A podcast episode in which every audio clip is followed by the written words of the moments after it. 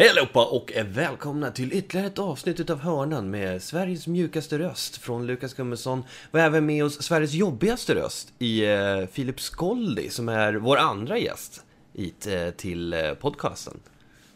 Tack så mycket. Det är en ära att eh, få vara med i den här fina podcasten.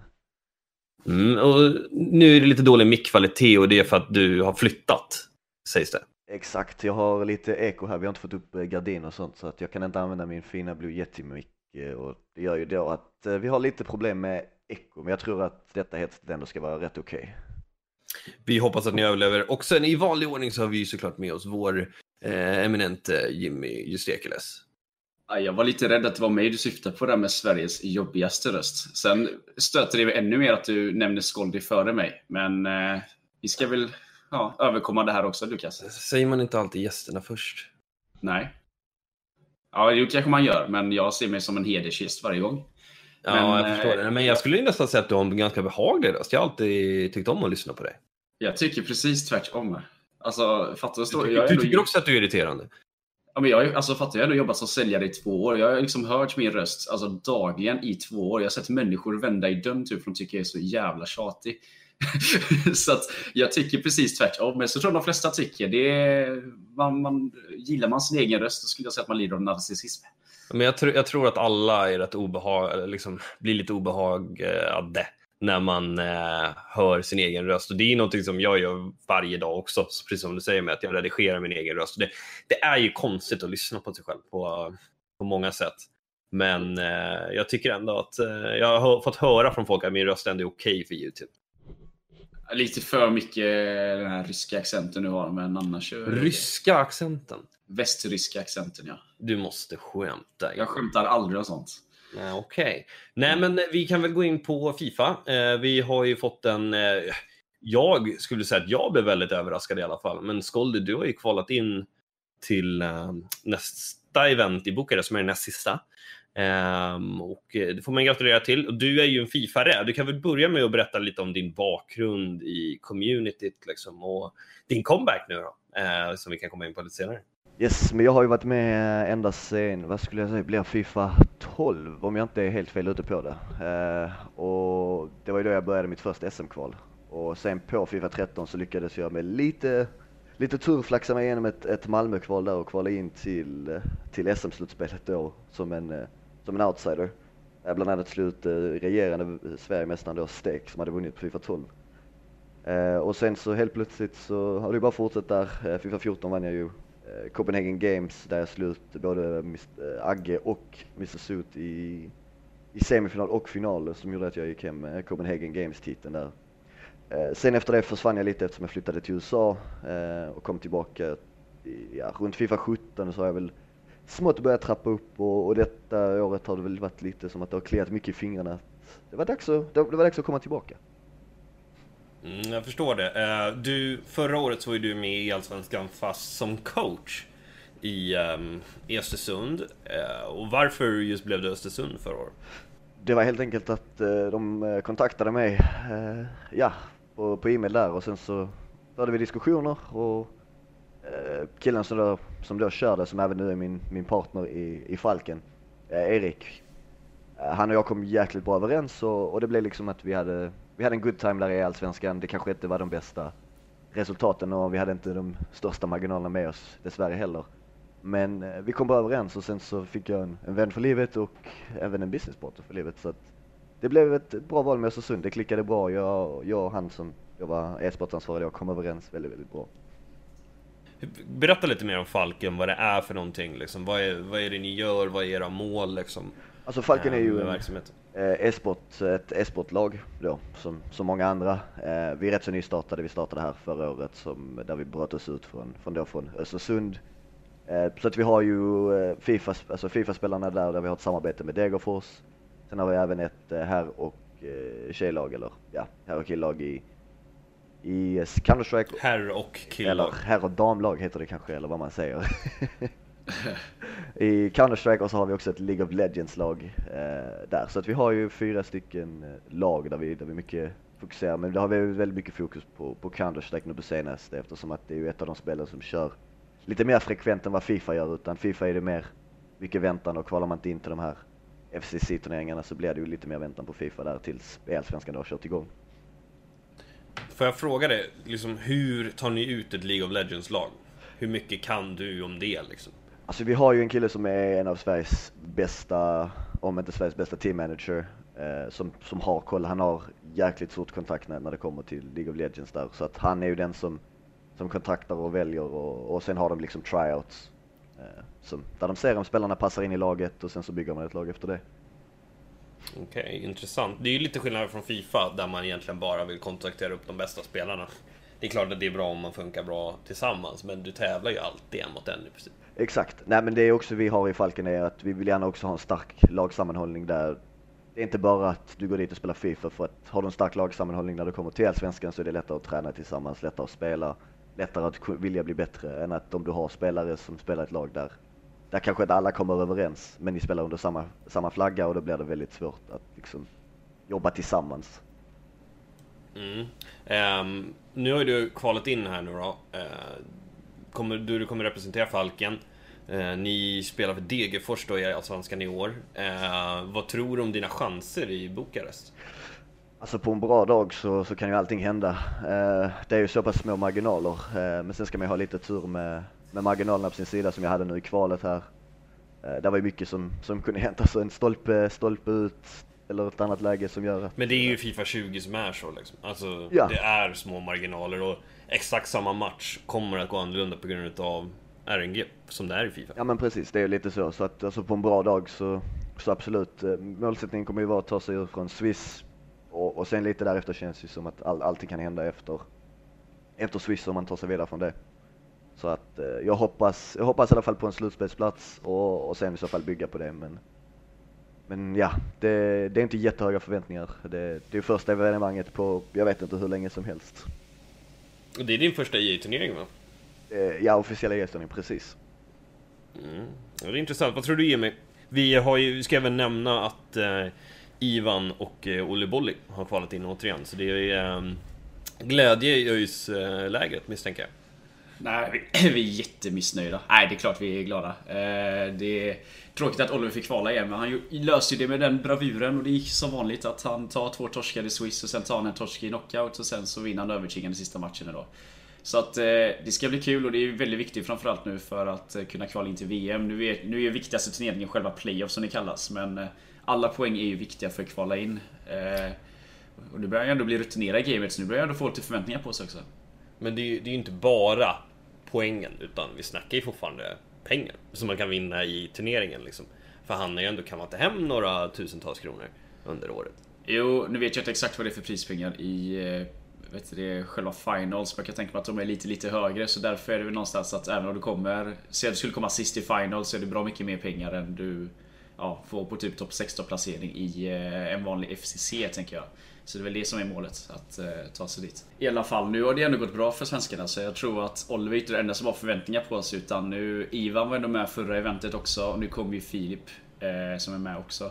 Och det som jag har känt är ju att i och med att det är lite annorlunda spel man spelar på e-sportsversionen där så är det den som snabbast liksom anpassar sig, den som bäst, har det bästa, vad ska man säga, det bästa grundspelet som har störst chans att gå vidare så att jag tror inte Skolly ska räkna i sina chanser utan snarare tvärtom liksom. Det är precis som Copenhagen Games. Det känns som att han också kom lite från ingenstans men via sitt grundtänk och alla, att han kan mekaniken i spelet gör att han blir väldigt bra på det och samma gäller Ivan så att jag tror vi kan se väldigt bra resultat nere i Rumänien faktiskt.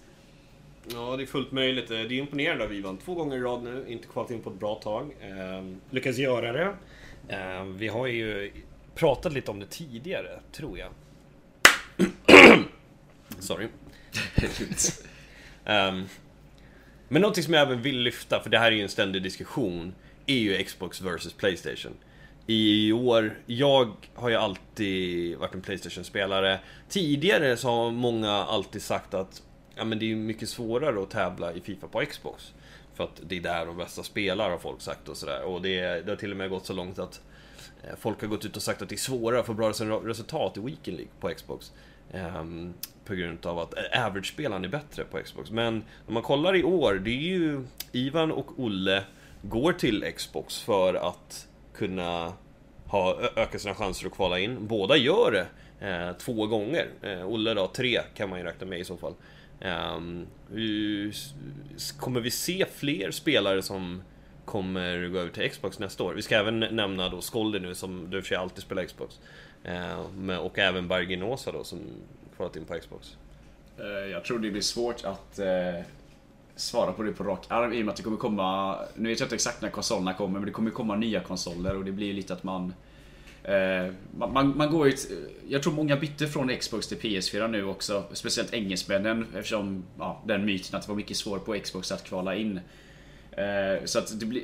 Anledningen att de var på Expos innan var väl dels att de, de fick väl spelet några dagar i förväg. Från början var att de hade, de hade bara legender men de inte hade det på PS4 och så vidare. Så att det beror lite på om det kommer någon mer sån här fördel för någon av konsolerna tror jag. Men annars så tror jag väl att många luras in i det här att det är bara att byta till Xbox och kvalar du in. Så att jag tror Möjligtvis att många skaffar båda konsolerna och kommer köra fullt ut tills de inser att det ena är lättare att kvala in på än den andra. Men jag tror inte att det kommer... Det kommer inte bli så extremt mycket som man läser på sociala medier att det är bara är att byta till Xbox och kvala in. Så, så dumma tror jag inte folk är. Nej, alltså det, det, det, vi säger ju inte att det är lätt att kvala in på Xbox. Det, det är fortfarande otroligt eh, jäkla grej att kvala in till ett event. Och all creds till vem som än gör det liksom. På vilken ja. konsol den är. Men det är, det är en ganska tydlig trend i alla fall i den svenska communityn. Ja, men det känns väl som att nästan, jag ska inte säga nästan alla, men många som spelar på Xbox och kvalar in är spelare som spelar på båda konsolerna. Har känt efter lite och så har de sett att ja, men det är kanske större chans att kvala in på Xbox här. Medan PS4 är det väldigt många som exklusivt kör bara PS4 och liksom dunkar på där. Eh, det är samma vi tar Megabit exempelvis från Tyskland. Liksom. Han spelar ju båda konsolerna. Han var väl nästan PS4 från början. Jag har för mig att han kvalade in det på Fifa 17 och 18 men nu är han ju liksom... Nej, det är ju Xbox på den tiden. Är du säker? Ja, så kan det vara. Det är Xbox, sen, jag kan garantera det. Ja. Och Salz, eh, Benedikt Salzer från Tyskland är jag helt säker på däremot att han spelar PS4 innan. Men han har ju han har väl gått över till Xbox. Han kanske gick tillbaka. Det kommer jag inte ihåg nu, men han spelade väl Xbox förra året i alla fall. Jag för mig att jag såg honom i Weekend League eh, den här veckan på Playstation. Men han var ju garant, han var ju Playstation på FIFA 17 och var han? han var ju bland de bästa i världen kommer jag ihåg. Ja det kommer jag ihåg. Jag mötte hans Team of the Yellow där i januari. Det var nog svåraste motstånd jag hade på hela spelet. Eh, ja. så att, men jag har för mig att det är många som liksom, de kör båda konsolerna och så känner de efter lite och så och det är ju inte att det är lättare på Xbox utan det är att det är färre spelare och lite mindre konkurrens. Det då kommer vi gå in på också, Filip har ju nämnt det privat också liksom att du slipper huvudvärken i Facet på samma sätt som du gör på PS4 där du behöver, torskar du en match måste du vinna typ 14 till. På Xbox vet jag inte exakt hur många det är men det, det, det är inte lika påfrestande just face 1 kvalet Det är ju där den största skillnaden i, i mitt tycke är att, att i Phase 1 så är det mycket svårare att kvala in till Phase 2. Men, men för exempel där, har du kommit in till Phase 2 och gått till knockout och du startar i Phase 2 så är det ungefär samma, alltså samma villkor. Eh, enda skillnaden är att du har en mer runda på Playstation än, än vad du har på Xbox. Eh, spelarkvalitet och allting är ungefär detsamma, så där är inte mycket som skiljer spelarkvaliteten åt på Playstation och Xbox skulle jag säga. Eh, absolut, Xbox har ju haft fördelen att de har vunnit flera cross-console finals. Eh, men jag skulle säga att det är väl ändå, alltså det är väl inte så pass mycket skillnad i det. Folk tror också att bara för att du spelar på Playstation så har du svårare att kvala in. Absolut, om du är i Phase 1. Men är du i Phase 1 på Xbox så behövde, jag bara vinna fyra matcher i rad i Winners Bracket för att klara mig in till Phase 2. Men det är... ja, jag, jag håller med dig. Men alltså, va, va, varför tror du att det är så många som har kvalat in på just Xbox i år då? Alltså jag tror ju som sagt, det, Fifa är ett väldigt mentalt fresta, alltså påfrestande spel. Eh, det är ju extremt svårt att hålla fokus i 14 raka matchups. Eh, och speciellt också när du kommer behöva dela upp det på två dagar där du spelar kanske riktigt bra på lördagen och sen ska du spela dina resten av matcherna mot riktigt bra spelare på söndagen. Och då kanske du inte kommer upp i nivå. Och då har du nu suttit och spelat liksom, om du nu ska spela genom losers bracket så har du spelat 14 bästa av två matcher, det är 28 matcher. Det är nästan som en hel weekend League på två dagar samtidigt som du säkerligen också har suttit och tryckt weekend League för under de här, alltså då är du uppe i över 60 matcher, alltså totalt. Uh, och det är ju det någonting som jag gör själv, att jag sitter och spelar 30 matcher Xbox, 30 matcher Playstation. Och efter det så är jag helt mentalt uh, uttorkad alltså. Spelar du någonting under veckorna utöver Weekly League? Ingenting. Alltså jag klarar inte, jag klarar inte att sitta och spela Rivals så att det är väldigt sällan om jag, sitter, jag startar Xboxet eller Playstation. Så att, uh, det, det är mest Weekly League jag spelar endast. Och det är det jag har känt i alla fall, alltså för egen del. Min utveckling går ju bara käpprätt neråt nu. Och det är för man sitter och sitter i Rivals och försöker, men det är så jäkla tråkigt. Men det som jag har saknat det är lite det här typ att det är för få träning, eller tävlingsmatcher heter det.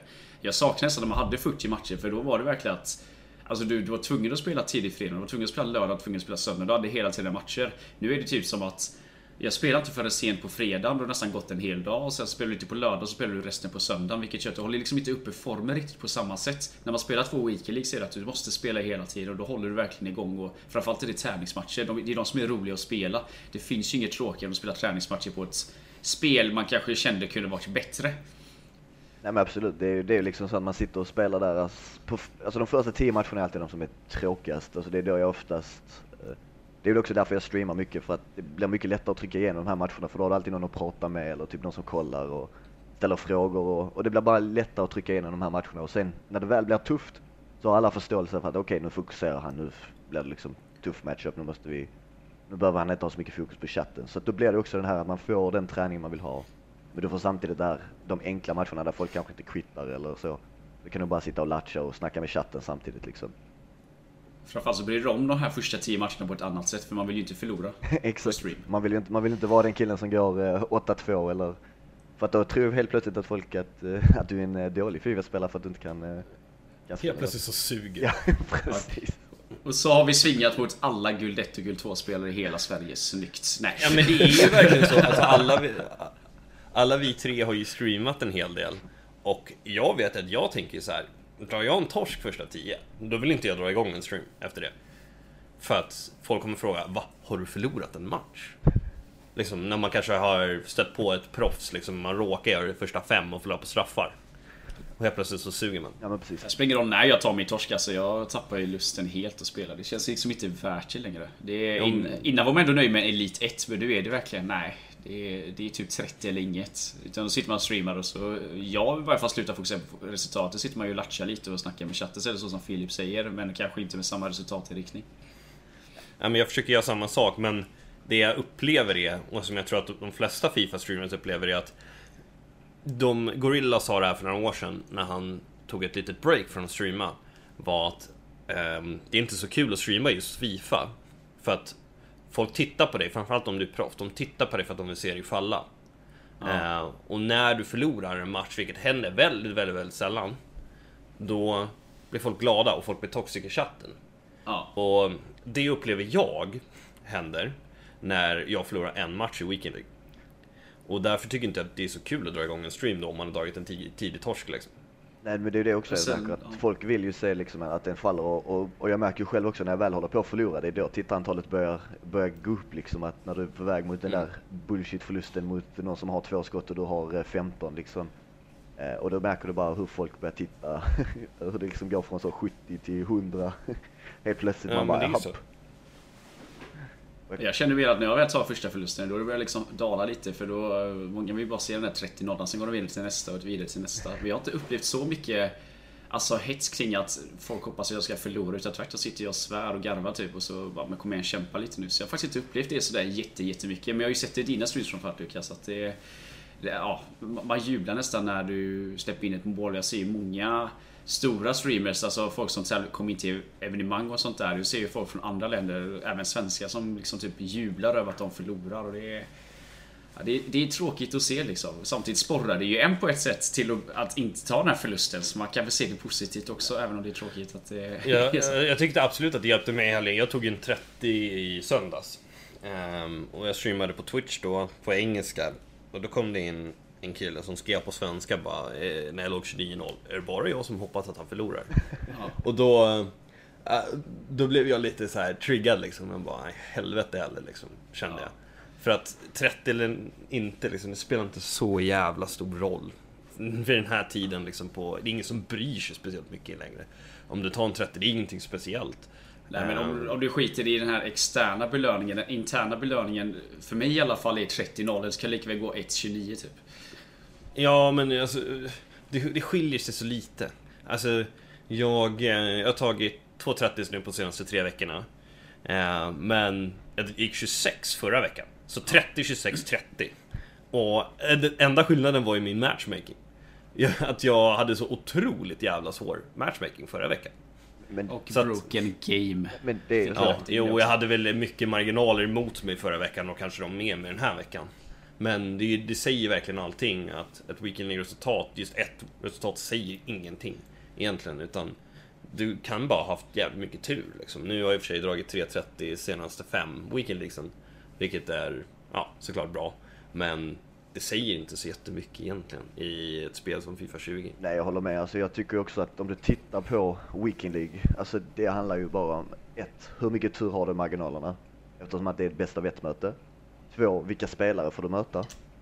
Och, och sen är det liksom allting, alltså okej okay, absolut, de, de flesta spelarna kanske inte tar mer än tre, tre fyra torsk på en weekend, det, det vet jag ju också. Men tittar du på mig och Jimmy, liksom, vi båda har dragit 30-0 en gång. Eh, ingen av oss är speciellt bra i Weekend League, alltså.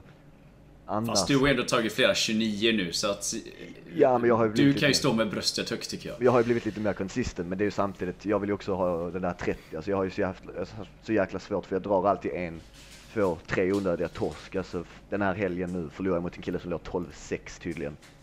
Det, det, det är fan, ja, ja, men, det, är, ja, men det är liksom spännande. så, förlorar bara så 2-1. Jag vet inte vad det beror på men, men det är liksom sådana onödiga torsk jag kan ta ibland bara från ingenstans. Och sen så... Nej, men jag, jag drog mycket sådana under hösten. Eh, men jag känner på senare tid så har jag undvikit de här och det är förmodligen på grund av att jag har fått bättre lag. Ja. Men... Så att jag har haft lättare att göra mål i de matcherna där jag släppt in BS mål. Men sen också så liksom så går du förlora en sån och samtidigt så, samma helg så går jag in och kvalar liksom in till, till FCC när jag förlorar mot en kille som ligger 12-6 i weekending. Men, men sen har jag också så länge jag når, når, når Elite 1 så brukar det oftast vara, för det är ju där rewardsen är. Alltså, det, det är ingen skillnad på Elite 3 och Elite 4 rewards. Borde de inte förändra, Känns inte hela reward-systemet lite ur och föråldrat nu i alla fall på Playstation? Jo, jag tycker, alltså, Väldigt. Jag tycker det borde ändras generellt. Alltså, alltså Team of the Week-spelarna används ju knappt längre. Det är ju, no, det är ingen som använder dem. Uh, tittar du också på, på det där? Förutom höga metaspelare? Ja, exakt. Typ Mbappe, Ronaldo etc. Uh, men alltså tittar du sen också på varför, alltså den enda skillnaden mellan Elite 2 och Elite 3, två vinster, det är 30k coins. Det är inte ens värt att spela de här två matcherna för 30. Hade det varit ett pack också, så är det ändå värt det. Men, men samtidigt också från, från Elite 2 till Elite 1 är det större där, då är det mycket mer coins samt uh, vad heter det? Eller ja, det är 25k mer coins men det är två pack, alltså Team of Week pack extra.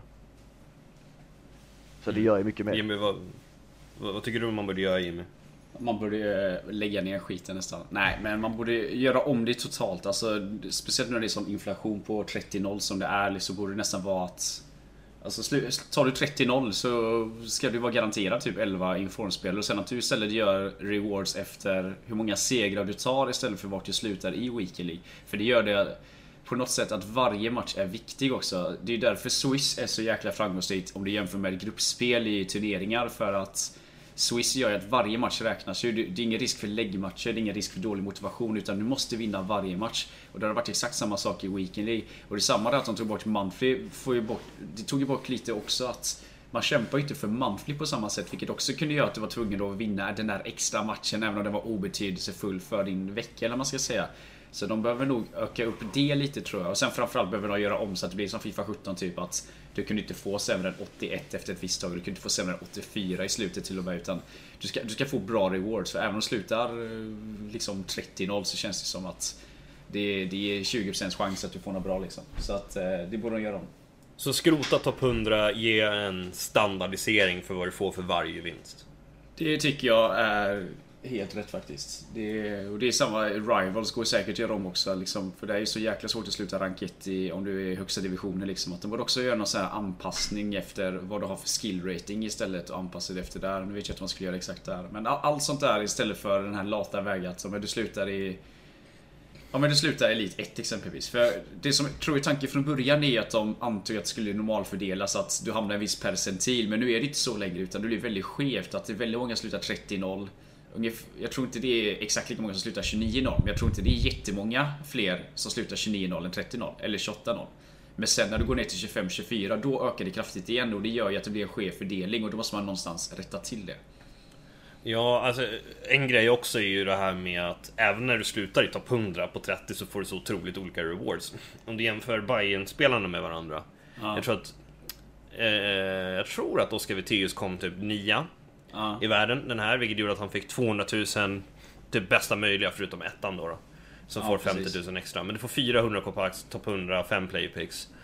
Um, om man jämför det med Yassin då som slutade, jag tror han slutade typ 82 uh, Så det skiljer 200 kopax och ett player pick. Jag skulle säga det, ett player pick också. Det tycker jag är sjukt jävla konstigt alltså. Det är...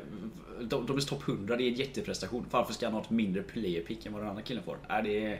På grund av skill rating. Som, Som vi inte vet om... någonting om mer än att det är ELO-baserat. Det är... Ja. Ja, det, ja, det, det har ju definitivt att göra med hur många matcher du spelar tidigt i alla fall. Det hjälper ju att spela tidigt i alla fall. Det Och är det rättvist? Nej, det är det ju definitivt inte. Nej, utan det ska ju baseras på vad du möter för motstånd och hur, möter, hur vet man om man möter bra motstånd? Det gör matte. Så att det... Vi, vi hittar ju problem, men det är kanske svårt att hitta en lösning där också. Så jag förstår på ett sätt att de har systemet de har, men jag tycker det är fel. Det borde rewampas. Hur man nu säger det på svengelska vet jag inte, men göras om då. Men jag, jag tror inte att de kommer göra någon förändring då till nästa år. Jag hoppas det innerligt alltså. Det, det känns som att Många har ju märkt att man möter ju främst skandinaver nu i Weekend League.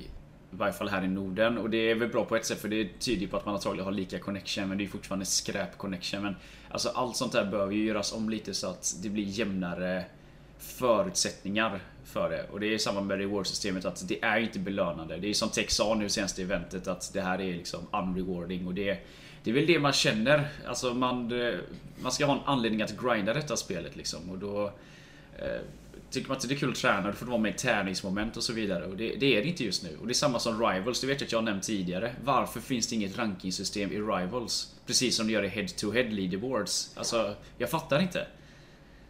Varför finns Nej, inte? men man, man skulle vilja se det. Och där kunna slå sig in på en topp 100. Det hade ju varit coolt på riktigt. Om inte bara topp 100, du kan se ditt egna land, du kan se den här veckan, du kan se andra spel och se vad de ligger på. Då blir det ju, alltså då hade ju folk verkligen köttat Rivals. Det hade blivit kul på ett helt annat sätt. Nu är det ju mer att, ja men du ser att någon la ut en bild på att de ligger 2500, men du ser, det är lite sån här Instagram ålder liksom, Bianca Ingrosso. Att du ser de här två minuterna hon mådde bra log, men du ser inte de andra 23 timmarna och 58 minuterna hon sög. Och det är samma här, att någon lägger ut att de har 2500, nästa dag ligger de på 2350 typ. Alltså, du vet ju inte vart de ligger i realtid. Och du har ingenting att jämföra med och det blir den här hetsen och... Äh, jag tycker det är pisstråkigt att spela Rivals. Hade det inte varit för rewards hade jag ju bara spelat vänskapsmatcher istället liksom. Men då hade man ändå haft ett syfte med att veta vart man ligger emot jämfört med andra. Jag håller helt Ja. med Jimmy där. Alltså det, det är ju det som att det blir lite tråkigt att man inte har, alltså det, det sporrar inte att spela Rivals, förstår du? Alltså det, det, det är liksom, du har ingenting att jämföra med där du bara, alltså har du då ett reward-system i Rivals där du, där du liksom kämpar bara okej, kommer jag topp 100 här nu kanske, eller topp 10 i Sverige så får jag detta och detta. Och så kan jag säga, ja, ah, Olli Bolli han är nummer ett, eh, Olle Lito nummer två, alltså, eller typ så. Så blir det att man blir sporrad av att okej, dessa spelarna vill jag möta, dessa spelarna vill jag slå. Och nu vill jag slå mig in här och visa att jag är bland de bästa i Sverige liksom. Eller i världen. Ja, men det, alltså, det, det hade ju varit en jävla grej. Alltså hade det funnits en lands leaderboard, då hade jag gjort allt för att komma först på den. Ja. Ja. Och sen, vi kan lägga in den här frågan också. Om ni ska testa en ny taktik, vart gör ni det i så fall? Friendlies. Ja. Fast ja, men alltså... En friendly i en förlorad Ja, Rivals-match. eh, weekend League. Och det, och det betyder att du måste göra det i en tävlingsmatch för att du kan inte göra det i en träningsmatch för att då förlorar du Rivals poäng av att inte spela en Rivals match. Och det, det, det är någonstans där jag tycker är problem också. Alltså jag har jätteproblem med att om jag ska testa någonting, ja men då går jag in i Rivals kanske för att Weekly League spelas inte på vardagarna exempelvis. Och så går du in där och så möter du någon som spelar jättetråkigt och bara går in för att vinna matchen och du kan inte testa din taktik under optimala förhållanden. Jag kanske vill testa en taktik där jag håller bollen mot någon som eh, liksom bara ligger lågt eller jag vill kontra med någon som bara går offensivt men det kan man inte göra i Rivals på samma sätt. Det blir att man, man får liksom inte den träningen. Och då är Men det, ska, det är inte det. Rivals ska vara för heller, utan det vi behöver är ju det gamla divisionssystemet tillbaks. Du vill ha lite motstånd. En sån här match där du vinner 3-4-0. Liksom, som det var i gamla division 1. Du vinner ganska kontrollerat, men det är ändå, du behöver ändå kämpa lite för det. Liksom. Jag vill ju mer komma till att jag vill även ha incitament att spela vänskapsmatcher då. Och inte, att inte känna den här ångesten att fan, nu spelar en vänskapsmatch. Jag hade likväl kunnat ta en Rivals-match. Det är nog rätt många, typ när man streamar så. så, Ja men det är rätt många som, när jag streamar, även när jag slutar streama, så frågar vill du ta en vänskapsmatch? Och grejen är att jag tar gärna vänskapsmatcher mot så många som möjligt, även de som kanske inte är så kända och sånt där. Men varje vänskapsmatch för mig är 600 eller 800 förlorade rivals poäng, eller inte rivals poäng men alltså poäng. Ja men så är det ju. Ja, och då, och då, blir, då känner jag den här ångesten att nej, jag kan fan inte köra en vänskapsmatch nu liksom. Och sen så kommer helgen och då vill du bara köra Weekly League för du hatar Fifa i övrigt. Så att det blir liksom att du aldrig, jag får ingen träning på det sättet. Utan det är som Filip typ, när spelar jag bara Weekly League gör jag som bäst resultat. Men det känns som att det är en kort period till slut så kommer jag tappa det för att jag inte har den här träningen i mig. Och det tar oss in i nästa punkt. Jag skrev ut en tweet i veckan med en håll och det jag frågade var i princip, borde EA betala YouTubers, content creators, streamers eh, för att spela deras spel? Framförallt under promos och så här. Så ett exempel till exempel, det vore ju att om Castro sitter och streamar Fifa under Team of the Year och öppnar PAX, borde inte EA betala honom för det här? Så jag la ut en poll på det här på Twitter. Eh, och 44% sa ja och 56% sa nej. Och det finns ju lite olika perspektiv. Vad tycker ni kring det här boys? Definiera hur han finansieras. Är det monetärt eller är det Fifa points eller? Monetärt. Han får pengar för det. Ja, då ska han inte ha en krona tycker jag. Det låter lite så här gammal och sur. Nej, men jag tycker väl det är helt fel just ur konkurrenssynpunkt att det, det, blir som en inlåsningseffekt. Det blir jättesvårt att byta ut dessa streamers. Alltså, till, till att börja med tjänar ju pengar som det är liksom. Ja men ta bort Castro, ta, ta någon som mig. Eller Jonkan, eller vem som helst. Ja, du ska absolut inte ha en krona, men ta Jonkan då. Men jag, tycker det, men jag tycker det är fel där också, för det blir liksom att... Alltså det är ju, så, det är ju på riktigt som mutor. Det är, jag tycker det är helt fel att göra det. Det är ungefär som att gör det här, du får pengar för det. Men var, varför behöver man pengar för att göra det? Då, då kommer nästa fråga då, är det någonting olagligt? Är det något som är oetiskt? Eh, och, jag, jag, tycker det är fel. Alltså, jag tycker IE kan vi på något sätt promota. Alltså säg att Ja men fan Jonkan, du är skön liksom. Kom, kom till det här, vårt huvudkontor, så har vi lite där så får du sitta här, vi betalar resa och mat och sånt där liksom. Och det är klart han kanske ska ha lite lön för att han lägger ner arbete. Men han ska ju inte få betalt för att bara liksom sitta och spela för EA. För då är det ungefär som att de betalar någon för att de ska snacka gott om dem. Och det är väl lite mycket den kritiken som har varit mot Castro nu, att han är deras lilla golden boy. Att han är bakbunden av EA, att han inte får säga någonting. Nu vet jag inte om man får betalt, jag vet inte exakt hur den här finansieringsgrejen ser ut men det, det, det, skadar mer än vad det ger tycker jag. Vad tycker du Skolle? Alltså det är, det är ju samma ungefär som, som, eh, som Jimmy säger att det är lite svårt alltså, att avgöra på vilket sätt det, det Alltså han spelar ju spelet ändå. Uh, han drar in pengar på streaming ändå. Varför ska han egentligen då ha betalt när han ändå kommer sitta under de här promotionen och spela? För att det är då han har som mest views när han sitter och öppnar pax. Men, an... men, men min, min poäng där är ju att till exempel framförallt de som öppnar Pax under promos. De tjänar ju så mycket pengar till EA. I och med Paxen de öppnar. Till exempel Castro. Han drog in hur mycket pengar som helst i EA. När han drar en Team of the Year, då sätter sig tusentals människor och öppnar 125k Pax. Ja men exakt, det är ju där det blir ju, jo, det är där det oetiska eh, kommer in. Är det ju, liksom, när han, ska inte han ha en del av den kakan som är helt fel att du Precis, måste, alltså det, det är ju där också. Alltså, jag, jag är ju helt, del, alltså, jag är ju helt, för att göra detta. Säga, jag har inte riktigt någon åsikt i denna, denna ja, frågan. Nej, det, det jag tycker det är väldigt oetiskt. Alltså, jag bara ställer frågeställningen.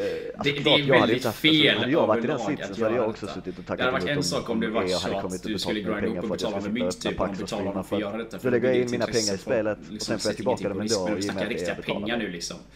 Det är, så det är plus minus noll. Och sen plus får du ännu mer pengar på grund av att folk donerar, folk eh, eh, sitter och kollar på din stream, du har ads, alltså hela det där. Alltså i och med att han streamar redan nu så drar han in så jäkla mycket pengar. Och sen också att han då får pengarna tillbaka för att köpa packs och öppna. Så det liksom, det, det går ju, han går ju plus minus noll. Hade, hade jag själv varit i den situationen så hade jag ju inte heller klagat på att få betalt för att sitta och öppna packs liksom. Men, men jag hade ju själv aldrig kunnat göra det för jag tycker det finns inget tråkigare än att sitta och öppna packs på en stream. Jo, jo men det, det är ju en sak. Men eh, att du kan tycka att det är tråkigt. Men jag tycker ändå att man borde fundera av den här kakan. Och där gjorde ju Fortnite någonting som var jävligt bra. Det är att de, eh, de skapade ju den här creator-koden.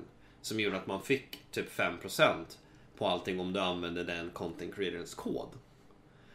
Problemet där blir ju, om vi skulle ha över det i Fifa, är att content creators skulle sitta och hetsa sina eh, tittare till att öppna massa packs. Yeah för att de skulle tjäna pengar på det. Men det är ju det de gör redan. Alltså, sitter inte alla i princip streamers och öppnar Pax redan och i princip indirekt hetsar i alla fall till att folk ska öppna Pax. Men det tycker jag också. Det är väl syftet med det. Kör, kör ja, det är det, det är det jag menar. Så att, vad, vad är skillnaden då liksom? Tycker ni att IE borde skaffa så här creator code? Det borde de absolut göra i vilket fall tycker jag. Alltså, nu finns ju det här med Twitch Prime så att du kan liksom belöna den de du tycker är bra men fortfarande har det varit att du belönar de som faktiskt gör någonting för communityt utan att de behöver sitta och lägga pengar eller liksom hetsa. Nu känns det lite som mer som Alltså ungefär som spelreklam eller kasinoreklam liksom. Du vet, det finns ju många på Twitch som typ sitter och streamar kasino liksom. Jag vet inte ens vet hur mycket de får betalt av dessa sidor. Men de sitter ju och spelar och spelar och spelar i all oändlighet. Och det säger, alltså det är ju inget nöje utan det är ju bara för att de ska tjäna pengar liksom. Det, det är ju så uppenbart så då, ja. ja det... jag, jag, jag kommer inte på några bra exempel för det, men det känns fel. Ja, men, men... Man, ska, man ska aldrig uttala sig ur känslor. Jag ber om ursäkt alla som lyssnar nu, men jag kommer inte på några bättre exempel. Nej men det är ju lite så också när du sitter och spelar ett spel som, där du måste spendera pengar för att öpp, alltså öppna ett pack och kunna, och du vet inte riktigt vad du får ut av det. Alltså, det, är liksom, det är ju lite som kasino i sig att du trycker på den där knappen på en slottmaskin. Har du tur vinner du kanske två miljoner. Har du otur förlorar du alla dina pengar. Alltså förlorar dina pengar. Alltså förstår du vad jag menar? Det, det är ju samma princip. Men problemet är ju också med Fifa att du spenderar pengar på någonting som försvinner efter ett år. Precis. Det, ja, det blir också fel att du inte får ta med till nästa spel. Sen är det bra på ett sätt då att de som har köpt sig de här fördelarna inte får med sig det och det är ändå packlack och sånt där. Men när det är så mycket turbaserat och sånt där att Nej, det är som du säger, du öppnar ett paket och du vet ju att ja, 99% chans att jag inte får ett jäkla piss. Många gör det bara för animationen och sånt där. Ändå så måste du öppna det här satanspaketet. Ja, det är... Nej, jag, jag, jag, tycker det är helt fel. De borde slopa det helt. Det är jag helt säker på att de kommer göra snart också. För att det känns väl som att det blir förbjudet i fler och fler länder inom kort. Och då det, känns inte hållbart längre på, på sikt egentligen, det här, hela den här pack-hysterin. Ja, men, och framförallt nu med det här klimatet som vi är kring i. liksom att folk hatar så jäkla mycket och de börjar få ett rykte om att de kliver över lik för att tjäna pengar och sånt där liksom. Första steget för dem egentligen att på något sätt tvätta sitt rykte eller liksom börja bli lite goodwill, det är ju faktiskt att de... Eh, ja, men om de tar bort det här och så kanske man får köpa... Ja jag säger att du behöver ha en viss matchdräkt eller något sånt där så behöver du... Eh, kanske betala med riktiga pengar för att få det. Säg exempelvis, det här hade kunnat vara skitbra. Eh, säg att du ska ha vad ska vi ta? Norths, ja, FC Köpenhamns tröjor i spelet liksom. Då måste du köpa det för riktiga pengar. Så att det kostar, ja men för 10 spänn då så kan du köpa typ den här matchtröjan. Och det kanske 2 spänn går till de som spelar, organisationen och sånt där liksom. Ja, men, då blir det kickback där istället. Det är ju så de har det i League of Legends. Att när du köper grejer som har typ Fnatic merch eller ett, alltså på det Och alla de där pengarna som du köper grejer för. En del av denna går till de prissumma som sen ökar. Mm. Eh, och, och liksom, har folk då köpt riktigt mycket grejer den här och det, det är ett spel som är gratis att spela och när folk köper massa skins och allt sådär i spelet så blir det liksom att de här pengarna går, hel, eller en del går till EA och resten går till en prissumma till proffsen. Så har du ändå liksom en anledning att köpa grejer för att då, då stöttar alltså det, det ges tillbaka till communityn. Exakt och eh, vet du det Framförallt det jag tycker EA saknar ju transparens att man vet ju inte nu kan man ju räkna ut hur mycket pengar de tjänar och sånt där. Men den här transparensen gör ju också att det blir som ett dåligt rykte. Nu vet jag inte exakt vad League of Legends har för rykte. Alltså allmänt i communities och sånt där liksom. Men alltså läser du runt nu, IE har ju så extremt uselt rykte. Vi snackar ju inte bara Fifa utan vi snackar ju liksom hela communityn. Eh, om vi kopplar tillbaka till det som Lukas sa i början där, ska man betala streamers för att göra detta? Så var det ju faktiskt väldigt många Fortnite-streamers som fick fantasisummor för att sitta och streama Apex i tre dagar när spelet kom ut pengar som de tjänat antagligen via Fifa exempelvis. Liksom. Och då blir det... Mm. det är liksom... gör ju samma sak med att locka folk från Twitch. Ja. Jo, jo, men... Där är det ju ändå inte... Alltså Mixer är ju ändå ett eget företag som... De är beroende av att folk börjar streama för dem liksom. EA pumpar ju bara ut massvis med pengar men om vi, om vi nu snackar hur ett företag är uppbyggt och sånt där. Det är ingen hållbar investering de håller på med. Utan de, de pumpar ut väldigt mycket på kort tid och så hoppas de att det ska liksom bringa tillbaka något. Det kändes ju som att 99% gick tillbaka till Fortnite exakt samma dag som det här kontraktet löpte ut liksom. Det är ingen hållbar investering. Det, det säger sig självt att de bara slänger pengar i sjön och skiter i typ. De bygger inga långsiktiga relationer med sina kunder utan de, det känns som att de bara vill tjäna pengar kortsiktigt för att göra sina aktieägare nöjda. Och då har vi alltså då nästa steg i den här härvan. Vi pratade ju mycket om Kurt under förra veckans avsnitt och eh, vi kommer väl överens om att det är, en kille som man inte ska ta på för stort allvar. Ehm, även om jag var lite mer aggressiv än vad du var Jimmy. Vi kan ju börja med att berätta vad som har hänt här nu. Vi spelar in det här på onsdagen, det släpps torsdag. Men igår natt då så... EA eh, har ju under lång tid försökt att copyright-claima både hans streams och hans videos när han spelar Fifa. Och eh, de har lyckats med det här och eh, Kurts konto blev nu alltså bannat i 24 timmar från Twitch medan han satt och streamade. Vad har vi för åsikter kring det här? Skolly kan börja. Jag vet att han har mer bestämd åsikt än jag. Nej men alltså ska, vi, alltså, ska vi titta på det, alltså om vi börjar någonstans så är det ju absolut, Kurt är en väldigt speciell individ. Eh, det vet vi allihopa men jag har ju som sagt ingenting emot honom. Absolut, han är lite kanske grotesk på, på många, för många att han ser vissa saker och gör vissa grejer som, som kanske inte är etiskt rätt. Absolut, jag försvarar inte hans beteende alltid men, men samtidigt vill han också det bästa för spelet. Och, och killen drar ju en väldigt stor exposure till att, att förändra eh, grejer men samtidigt också kanske han gör han att kidsen blir lite för toxic också. Så att, det påminner lite om, om Tyler One, folk som vet eh, vem, vem det är. Men eh, oavsett så är det liksom att det etiska är ju att, okej, okay, fint att, att, han blir, att hans konto blir bannat för att han har gjort massa skit. Men samtidigt skriver de också, vill du fortsätta spela detta spelet så måste du skapa ett nytt konto. Han skapar ett nytt konto, fortsätter streama på Twitch. Och sen så går de på honom och stänger ner honom på Twitch också. Och du vet, det, det där är lite över gränsen att gå och lägga ner så mycket tid och så mycket effort på att, på att ta ner en kille när du, när du kan lägga den här efforten på att fixa andra grejer som till exempel fixa våra servrar eller fixa de här grejerna som det, då Rikelmev till exempel hade målvaktsstats som tog tre timmar att fixa men istället så attackerade de Kurt. Absolut. Ja, men det, det ena utesluter ju inte det andra dock. Nej men precis. Men alltså de har ju, de har ju rätt i att stänga ner honom. Det, det är ju ett uh, terms of, of uh, vad heter det? Ja, terms of agreement eller vad den heter den. Uh, du, du accepterar när du väl startar spelet att EA äger rättigheterna till spelet. Vi kan göra vad vi vill i princip. Men är det etiskt rätt att stänga ner hans, där hans inkomst, hans jobb liksom när han sitter och streamar? Nej, det tycker jag inte. Absolut att han inte kanske borde ha sitt gamla konto där han har kanske gjort massa övertramp på, skickat meddelande och dylikt. Men eh, okej, okay, fine att han får skapa ett nytt konto och börja från början. Men att sen stänga ner hela hans Twitch, det, det, det, där... Men det är ju Twitch som stänger ner honom egentligen, så det, har inte Twitch något ansvar i det här? Twitch har ju ett, inget ansvar i och med att Twitch får en copyright claim från EA Sports eh, som skickar den till Twitch. Och, och enligt lagen då så är det ju att de äger rättigheterna, Twitch vill inte riskera att bli, bli stämda för att de streamar något copyright-material.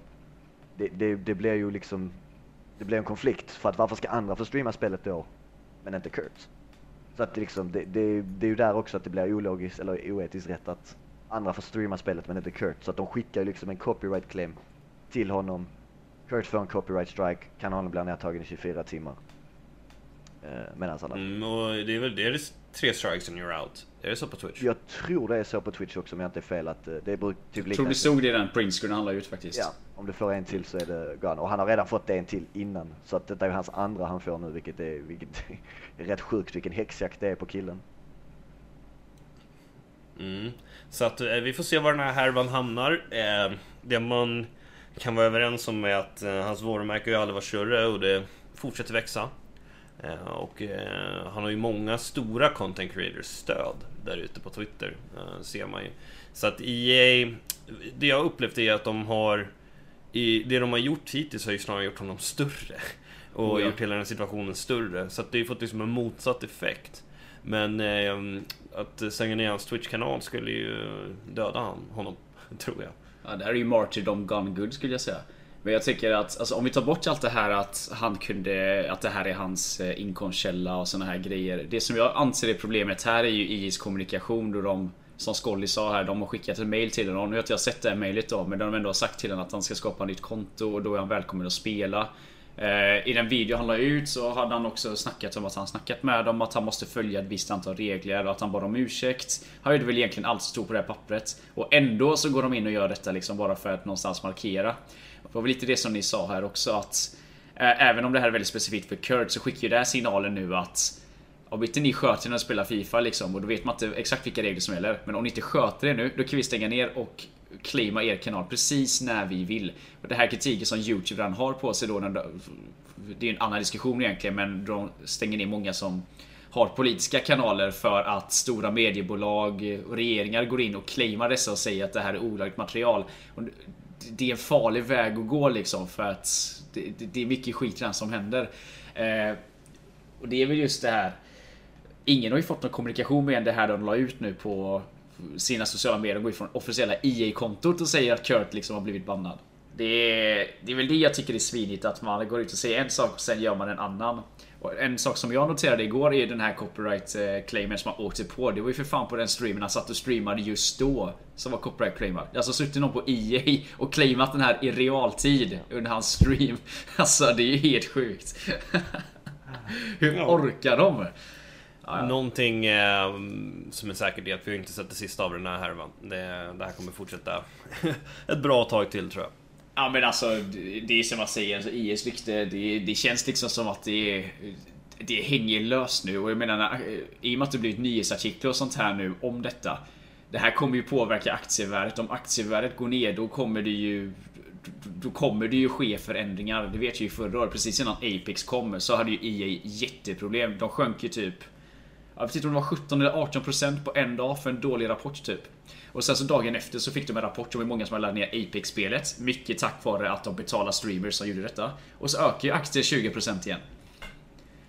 Sådana artificiella lösningar kommer inte kunna komma med den här gången. Och därför är det extremt viktigt att de någonstans rent får sitt rykte. För när IGN går ut och skriver om det, när Keemstar som kanske inte är en stor nyhetskälla men ändå har extremt många följare, går ut och gör en grej av det.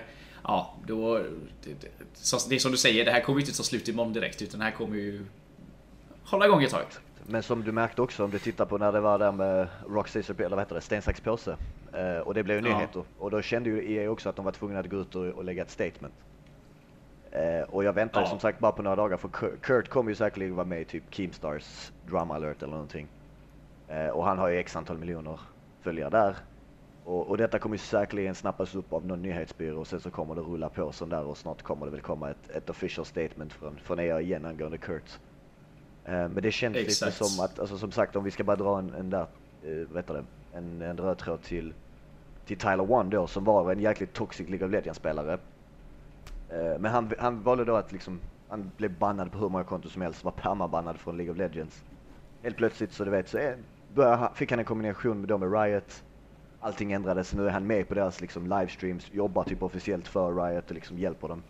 Så att det är ju liksom sådana vägar ska gå där kommunikation är A och O och blir det inte kommunikerat så blir det sådana här missförstånd och då blir det liksom alltså två olika sidor och, och det är inte bra alls. Och det är samma om vi ska komma tillbaka till RPS-situationen eller sten, sax, påse situationen då. Och det är... Alltså det här har ju fått lite kanske för förstorat värde i medier för att...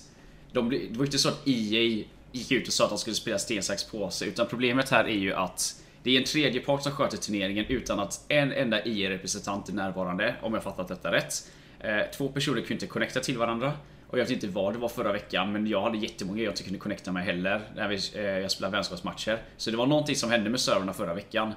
Eh, det gjorde ju att de har ändrat regeln nu så att om två personer inte kan connecta till varandra så får båda förlust. Innan var det så att de typ De hade en virtuell grej som tossade ett coin för att se vem som skulle gå vidare. Men de har ju släppt det nu.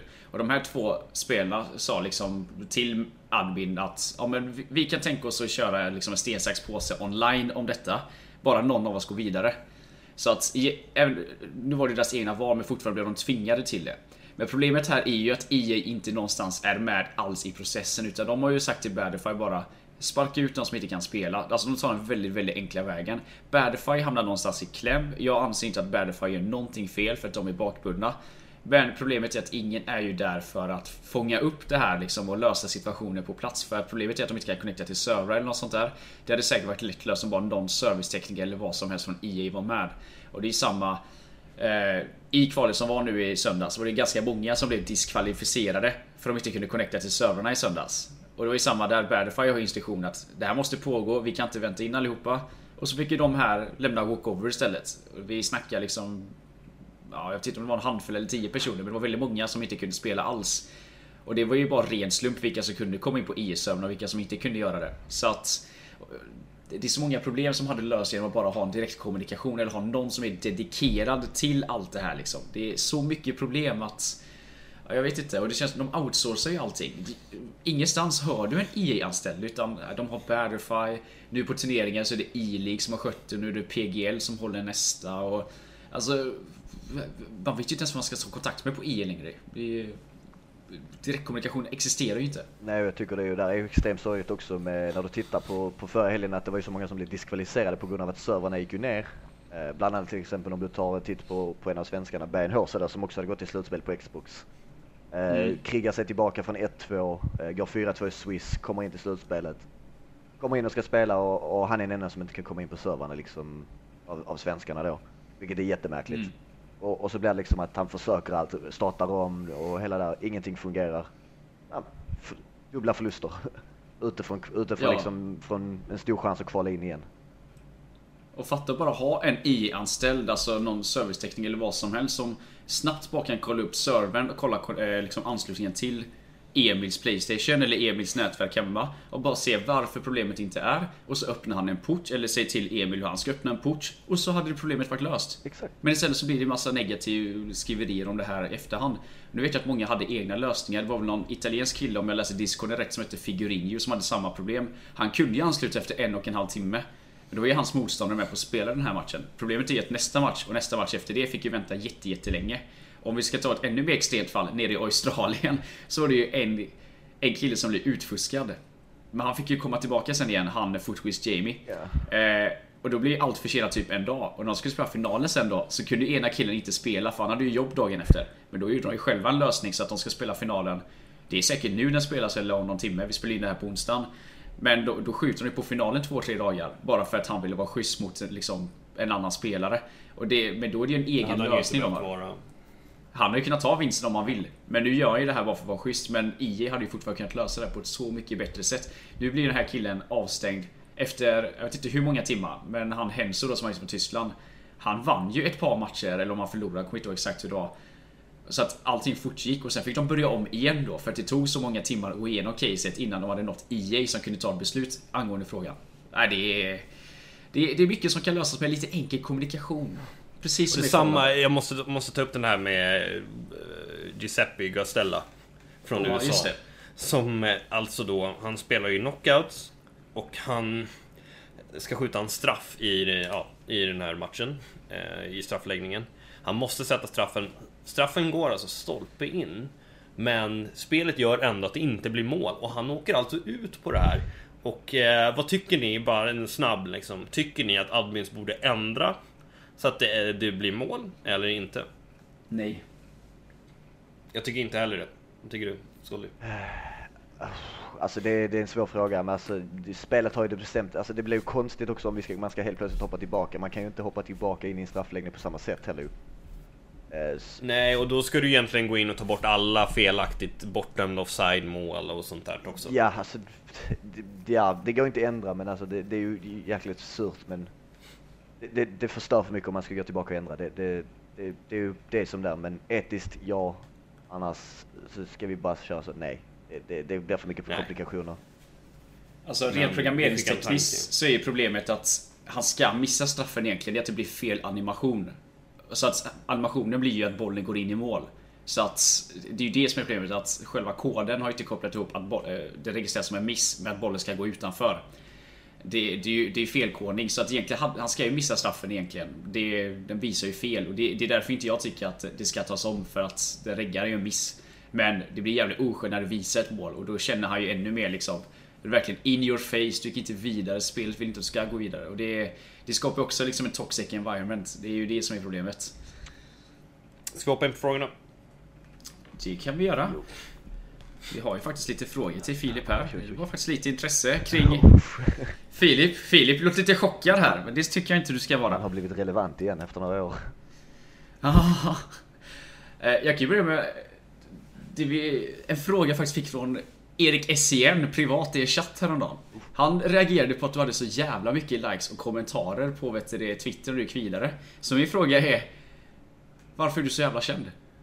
Alltså jag, Och det har ju kop- jag kopplat till, till kanske Fifa 10-11 där då när du faktiskt var ganska stor väl? Om jag inte är helt fel ute. Ja, alltså jag börjar ju, nej, alltså jag, jag känner ju väldigt många, eller jag har haft kontakt med väldigt många i och med att jag har ju varit på de här eventen också. Jag var ju med Ivan där när han spelade också på några event. Eh, Men antagligen är det väl att jag har gjort, det är väl ett bevis på att man har gjort någonting bra, att man är omtyckt. Alltså, jag var själv faktiskt väldigt, eh, väldigt chockad på mycket fina ord och kommentarer jag fick eh, efter. Så att, ja, så jag vet inte riktigt, det, det är svårt att, att kunna, kunna ta in men alltså jag är jäkligt glad att folk tycker att alltså är glada för min skull och tycker att jag gör någonting bra. Och det är ju också ett bevis på att man gör någonting bra när folk är liksom så glada och, och skickar så fina ord. Du är en klassisk nätverkare. Ja, men det, jag tycker det är viktigt. Alltså, jag, jag försöker se det bättre till allihopa också. Alltså, jag kan ju vara lite, klart jag kan också vara lite tox, toxic som alla andra och bli lite sur över lite förluster. Men ju äldre man blir desto visare blir man ju. Man försöker ju se till det bästa i alla situationer egentligen och hjälpa alla som, som man kan. Och det är också därför jag tog mig tiden att försöka svara allihopa som har skrivit till mig. Har jag fått den bakfoten, men höll inte du på med YouTube typ för den tiden också? Jo, eh, Fifa 10, 11, 12 gjorde jag liksom sådana här skill moves videos. Det är ju liksom därför jag har alla de OGsen som följer mig, typ Cal Freezy, de, de, de var ju lika stora som mig på den tiden. Och sen så tog de en vägen, att de fortsatte, jag slutade, nu sitter jag här. Det kunde varit du alltså. Med lite tur, ja, det hade ju kunnat vara jag också. Alltså det är sjukt nog. Jag hade kunnat vara en, en eh, Face Tico. Det är ganska sjukt faktiskt. För jag, jag vet själv, både du och jag spelar ju Xbox. Jag hade ingen aning om vem du var, men på den tiden fanns ju leaderboards i head to head som i och för sig var lite glitchade till slut. Men jag vet ju, alltså jag såg alltid ditt namn där uppe. Jag ville ju alltid vara först, men det var någon jävla II Skold 7 som alltid tog sig ikapp där. Så att eh, jag känner igen det från den tiden också. Men det här leder in på nästa fråga som vi fick, eh, tror det var på Twitter. Och det är dels hur känns det att ha tagit sig vidare? Det har du väl nästan svarat på. Jätteskönt. Men nästa fråga som han ställer är, när började du med YouTube? Alltså om jag ska börja igen, eller? Du gick ut på Twitter faktiskt och sa att du skulle göra en video och folk önskade saker. Du bara, men jag löser detta. Och sen så var det radioskugga där. Ja men det var så att jag satt och editerade en video men, men jag kunde inte liksom lösa ihop eh, kommentera, alltså det blev bara dåligt med det sättet jag ville bygga upp videon på. Eh, och sen så blev det helt enkelt att jag fick slut på tid. Eh, och så blev det att jag var tvungen att lägga prioriteringar på andra sätt i och med att jag skulle flytta och sånt. Så att jag ska förhoppningsvis kunna, jag vill gärna starta en YouTube-kanal givetvis.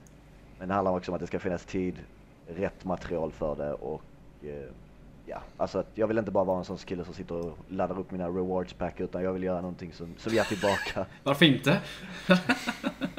Det, det är inte, det, Ja, men vi har ju pratat om det mycket tidigare att, eh, i den här podden att det tar ju så otroligt mycket tid att göra YouTube och det är det är mycket energi att komma på nya originella idéer och det kommer ta tre år för dig att få en menar liksom acceptabel tittarskara. Liksom. Exakt. Så Tack för det- peppningen nu.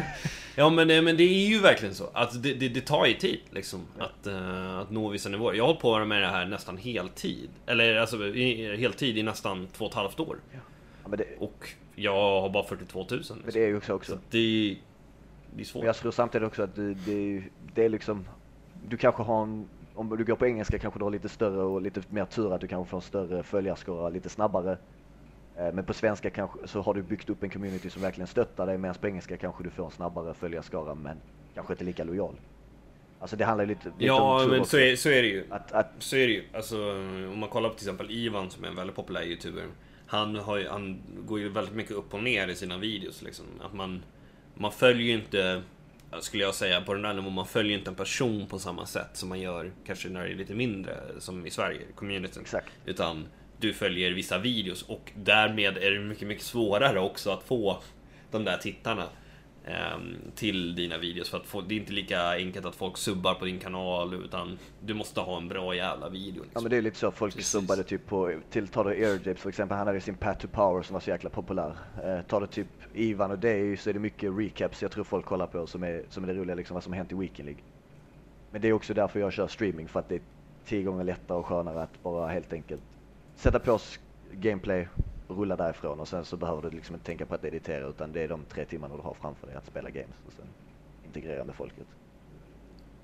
Det är som Lukas sa förra veckan tror jag det var, om det var för två veckor sedan. Det är så jävla enkelt. Det var nog, nej, det var nog avsnittet med Adam där. Alltså det är så enkelt bara att sätta sig och streama liksom utan att... Du sitter utan plan eller någonting. Det är ungefär som att göra en presentation i skolan.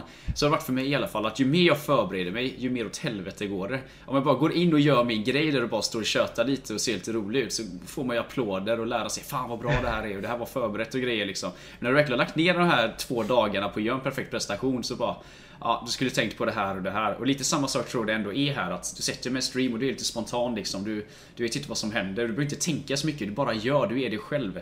Det slår ut de som kanske inte är vad ska man säga, extroverta och spontana på samma sätt liksom. Men det passar många av oss att vara det. Men Youtube tar så extremt mycket tid. Och det jag kan inte ens tänka mig tanken om, som Lukas kan känna att en video, fan den här fick inte så många liksom, visningar som jag önskade.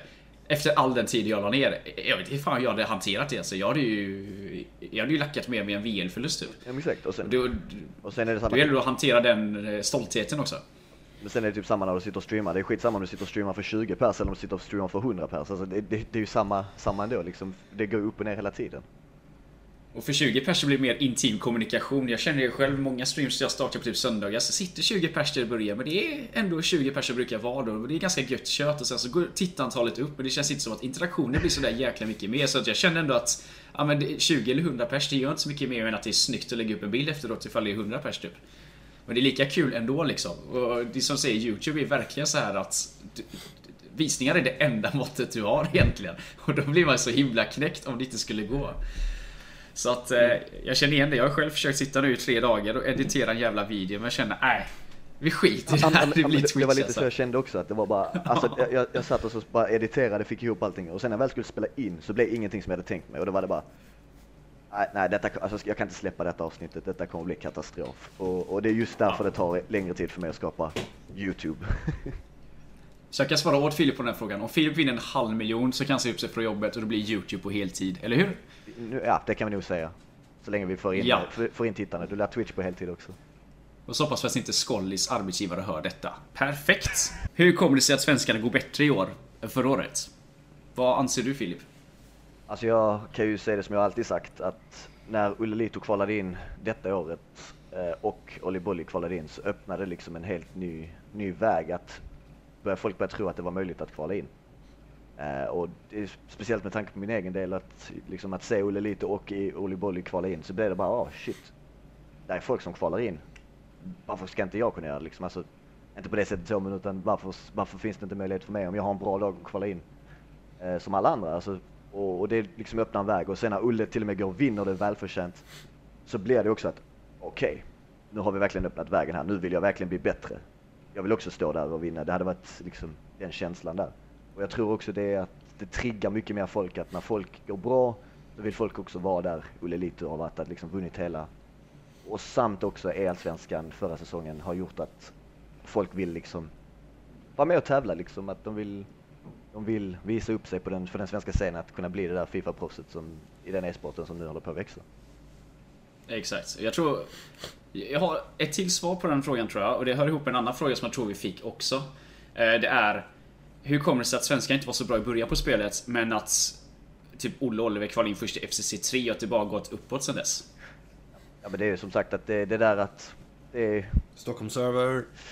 inget Stockholm service. Jag tror att det är som sagt att det är lite av en curse där som, som har brutits att jag har banat vägen att, att det blir lättare att kvala in när en, två gör det så blir det att, att grejer flyter på helt enkelt på ett annat sätt. För att vi har ju alltid varit ett väldigt bra Fifa-land. Men vi har bara inte fått den Ja. där utdelningen i själva kvalen för att det har varit, jag vet inte om det har varit mentalt eller att vi har bara inte haft marginalerna på vår sida att, att kvala in liksom. Vi var inte ens nära förra året. Olli, Var det ens någon som tog sig till Olli knockout? Bulli var på... Förutom Davve då en Olli gång. Bulli var väl eh, på nära. Nej, Färna var en match ifrån tror jag. Också. han gick till knockouts. Ja, ja, han var i, jag han var i ja, Han knockout. torskade väl sista matchen här. Men eh, jag tänker, om, om du ser Lukas lag Skolly, vad tänker du då? Jag har faktiskt inte sett Lukas lag. Du ska tänka pay to win. Aha. Det är det som är borta i år. Pay to win. Nu kan inte tyskarna ha sina superlag för de är begränsade. Och därför jag... tror- Nej men alltså jag är helt seriös här. För om du Ja, kollar men de det har nog första... definitivt någonting Om du kollar de första två FCC så var det väldigt många som var med förra året och investerade sina vinstpengar i detta som kvalade in igen. Sen FCC 3 och framåt så har det varit ganska hög liksom, omsättning på detta och det är ju för att då har ju folk börjat komma ikapp med sina lag. Kollar du laget som Oliver kvalade in med så var det ju inte direkt något superlag till FCC 3 liksom. Men det var ju fortfarande att han hade ätit upp skillnaden som var från de som var absolut bäst. För att de absolut bästa körde ju i princip samma lag FCC 1 som FCC 3 sen liksom. Eh, så att jag tror att det är en ganska stor förklaring också att nu har de ändå begränsat detta. Nu vet jag att det fortfarande är så att de som har mest coins springer med en R9 liksom men nu är det fler och fler som har det så att det blir mycket mer jämna liksom, förutsättningar. Men jag tror faktiskt att det också har varit lite till vår fördel liksom. Att nu ser man vilka som faktiskt är bra på spelet. Inte vilka som har fetast plånbok. Jag, jag Nu slår jag väldigt hårt de rika. helt- kan ju langa Nej, men det är ju... Alltså, jag spelade ju framförallt det första kvalet där. Och då fick jag Deto i första rundan. ja jävlar. Ja, det kan jag tänka mig Riktigt- vilket lag han hade. Mm, riktigt bra lag och, och spelet passar ju honom som handen i handsken. Och sen fick jag Icefågel som hade 25 miljoner i transfer profit efter en vecka. Eh, I andra matchen. Och det var så här. Icefågel var inte bra. Alltså det var så här. Han var en Elit 3-spelare liksom. Men han, kunde, han hade liksom de bästa spelarna i spelet. Är första veckan liksom. Det gick inte att göra någonting. Um, så att det är definitivt to win som har gjort skillnad i år. Ja. Sen får vi se vad som händer till nästa år. Förhoppningsvis har vi lite mer stabil gameplay. Jag kan ju langa lite shots här också. Om vi tittar på förra året så var det ju inga restrictions. Eh, Så det fanns ju vissa anledningar till att vissa, vissa kvalade in Ja. till eh, några event här för att man la in lite mer pengar än alla andra. Men eh, vi behöver inte nämna Det några var ju typ det jag sa, men okej. Ja, jag tror att, jag tror att Skold är lite mer personlig sin Vi behöver ju inte, vi behöver inte nämna Men- några namn men eh, ja. Det, det är ju inte, jag kan ju inte säga att det var speciellt imponerande att kvala på Fifa 19 när man inte... När man Det är ju skönt att du kan använda vår plattform för sådana här ändamål Filip, va? Sådär, då har vi ändå behandlat rätt många ämnen idag. Vi har hunnit snacka om Kurt's ban, senaste kvaltävlingen, problemen som EA hade där. Och vi har haft med en, ja, en drömgäst skulle jag säga. Som sagt, försökte få med Skolleran förra veckan, men eh, det blev ju inte riktigt av. Och jag är förvånad för att vi håller nere det här samtalet till så pass kort tid som vi ändå har gjort. Eh, Så jag får tacka Filip för ett starkt deltagande och önska dig lycka till. Både i Elsvenskan och, utan när du möter oss då såklart. Men både i Elsvenskan och i FCC5 som du kvalar in i. Stort tack för att jag fått vara med i eh, denna fina podcast. Eh, det är ju fortfarande i början av er lilla podcast ska jag göra, men den kommer ju växa till att bli riktigt stor. Det har varit riktigt kul. Ja, ja, jag tackar dig och tackar Lukas också för sedvanligt gott sällskap. Tackar, tackar. Ja, tack själv. Eh, så rundar vi av här och så hörs vi nästa torsdag igen. Tack så mycket för att ni har lyssnat.